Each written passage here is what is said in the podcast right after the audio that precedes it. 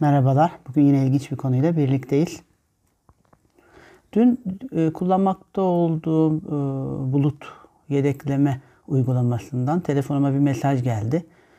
Son üç yıl içerisinde telefonumda e, hali hazırda bulutta yedeklenmiş üç bin altı yüz fotoğraf e, ve videonun e, yer kapladığına ilişkin ve yer kazanmak için e, silip silme, silmeyi e, düşünüp düşünmediğime ilişkin bir e, uyarı geldi.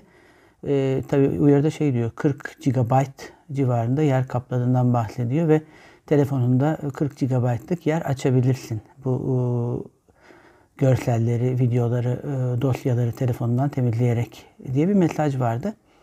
Tabii düşündüm, kırk gigabayt veri az değil bir telefon için e, sanal olarak kapladığı yer. E, tabii bunun fiziksel olarak kapladığı yer de var. Bakın bu gençlerin çok fazla ilgisini çekmez ama eskiden e, fotoğraf çektiğimizde bu filmlerin içerisine kaydedilirdi fotoğraf makinelerinde ve e, otuz altılık elimde görmüş olduğunuz film otuz altılık genelde otuz altılıklar olurdu, yirmi dört ve otuz altılıklar. E, film için ayrı bir para veriyorduk, tablettirmek için banyo masrafı e, ayrı bir ücretti. Öyle olunca tabii şimdiki gibi e, çok sayıda fotoğraf çekebilme gibi bir e, imkanı olmuyordu insanların, pek çok insanın ve tabii bunları çektikten sonra saklaması, albümlerin içerisinde saklaması da e, gerekiyor. E, fotoğraf sayınız arttıkça tabii albüm sayınız da artıyordu ama tabii fotoğrafların bir değeri vardı. Onlara da daha sonra gireceğim. Ne oluyordu? Mesela e, şu anda benim son üç yıl içerisinde telefonumda bulunan üç bin altı yüz civarında fotoğraf dediğimiz şey e, çekebilmek için normal şartlar altında epey bir şey gerekiyordu. Epey bir fotoğraf, film gerekiyordu. Yani yüz, yüz civarında film kullanmış olsaydım ve her biri yüzlük üç yüz altmış tane de albümüm olsaydı aynı fotoğrafları fiziksel olarak saklayabilirdim ve bunların da fiziksel olarak tabii kapladıkları bir yer maliyetleri dışında olacaktı. Şimdi bu bilgileri niye paylaşıyorum? Geçen hafta e, köşemde de yazmıştım aslında. Bir Alman bilim insanı şeyi merak ediyor ve araştırıyor.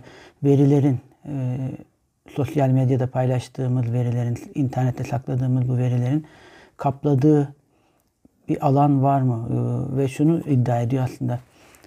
İleride diyor, şu anda çok fazla yer kaplamıyor gibi görünebilir ama ileride sosyal ağlarda paylaştığımız videolar, fotoğrafların sayısı arttıkça bunlar zaman içerisinde belli bir hacme ulaşacak ve dünya üzerinde belli ciddi bir ağırlık söz konusu olacak.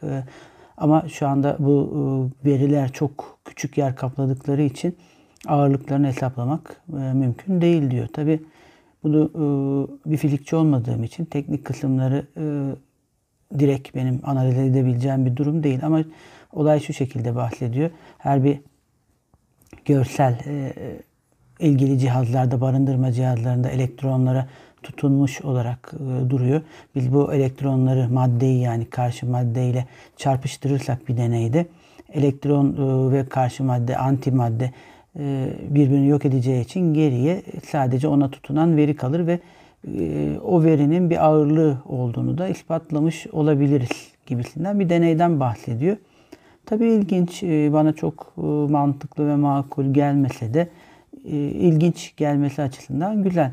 Çünkü geçmişte fiziksel olarak sakladığımız fotoğraflar, çok sayıda fotoğrafla karşılaştırdığımızda şu anda belki bir sanal olarak sakladığımız bu fotoğrafların çok fazla bir yer kaplamadığını düşünebiliriz. Telefonlarımızda, flash disklerde, taşınabilir disklerde e, birim maliyetleri düştüğü için bunların içerisine koyuyoruz. Dışarı çoğu zaman tekrar çıkarmıyoruz ama şimdi bunların e, aslında teknik olarak baktığımızda fotoğrafın bir ağırlığı olmasa bile e, bir e, taşınabilir disk, örneğin bir terabaytla bir terabaytlık bir taşınabilir diskin üç yüz gramla e, belki beş yüz gram civarında bir ağırlığı olduğunu düşünebiliriz.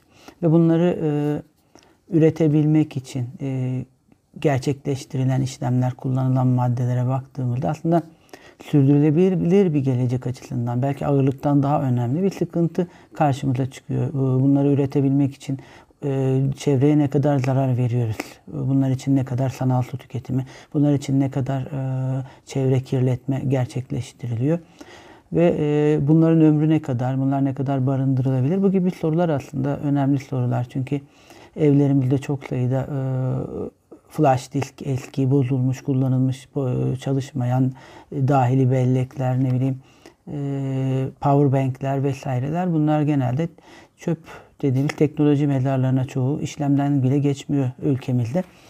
E, tabii bu açıdan düşündüğümüzde e, verinin ağırlığından çok e, vermiş olduğu zararlar, dünyamıza vermiş olduğu zararlar bence oldukça önemli.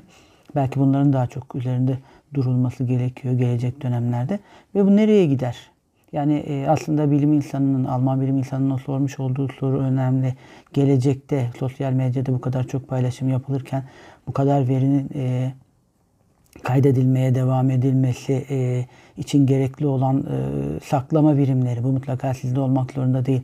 Eğer bulut çalışıyorsa, e, bir bulut üzerinde kaydediyorsanız, size bu hizmeti e, veren işletme sürekli ilgili sunucu bilgisayarları aktif olarak çalıştırıyor demek yirmi dört saat. Bu da hem elektrik tüketimi, hem çevreye zarar, hem daha fazla e, sunucu makine, bilgisayar anlamına geliyor ki çevresel açıdan olduğu kadar kaynaklar açısından da sıkıntı. Bu ne kadar sürdürülebilir? Daha ne kadar süre bunları saklayabilirsiniz? E, daha farklı ne gibi bellek saklama yöntemleri geliştirilebilir? Bunlar üzerinde zaten çalışıyorlar. Bunları da tartışacağız. Ama bir sonraki konuda ben gelecekte e, bunun nereye doğru gidebileceğine e, ilişkin kişisel öngörülerimi paylaşmak istiyorum. Dinleyen herkese çok teşekkür ediyorum şimdiden. Görüşmek üzere. Herkese sağlıklı günler diliyorum.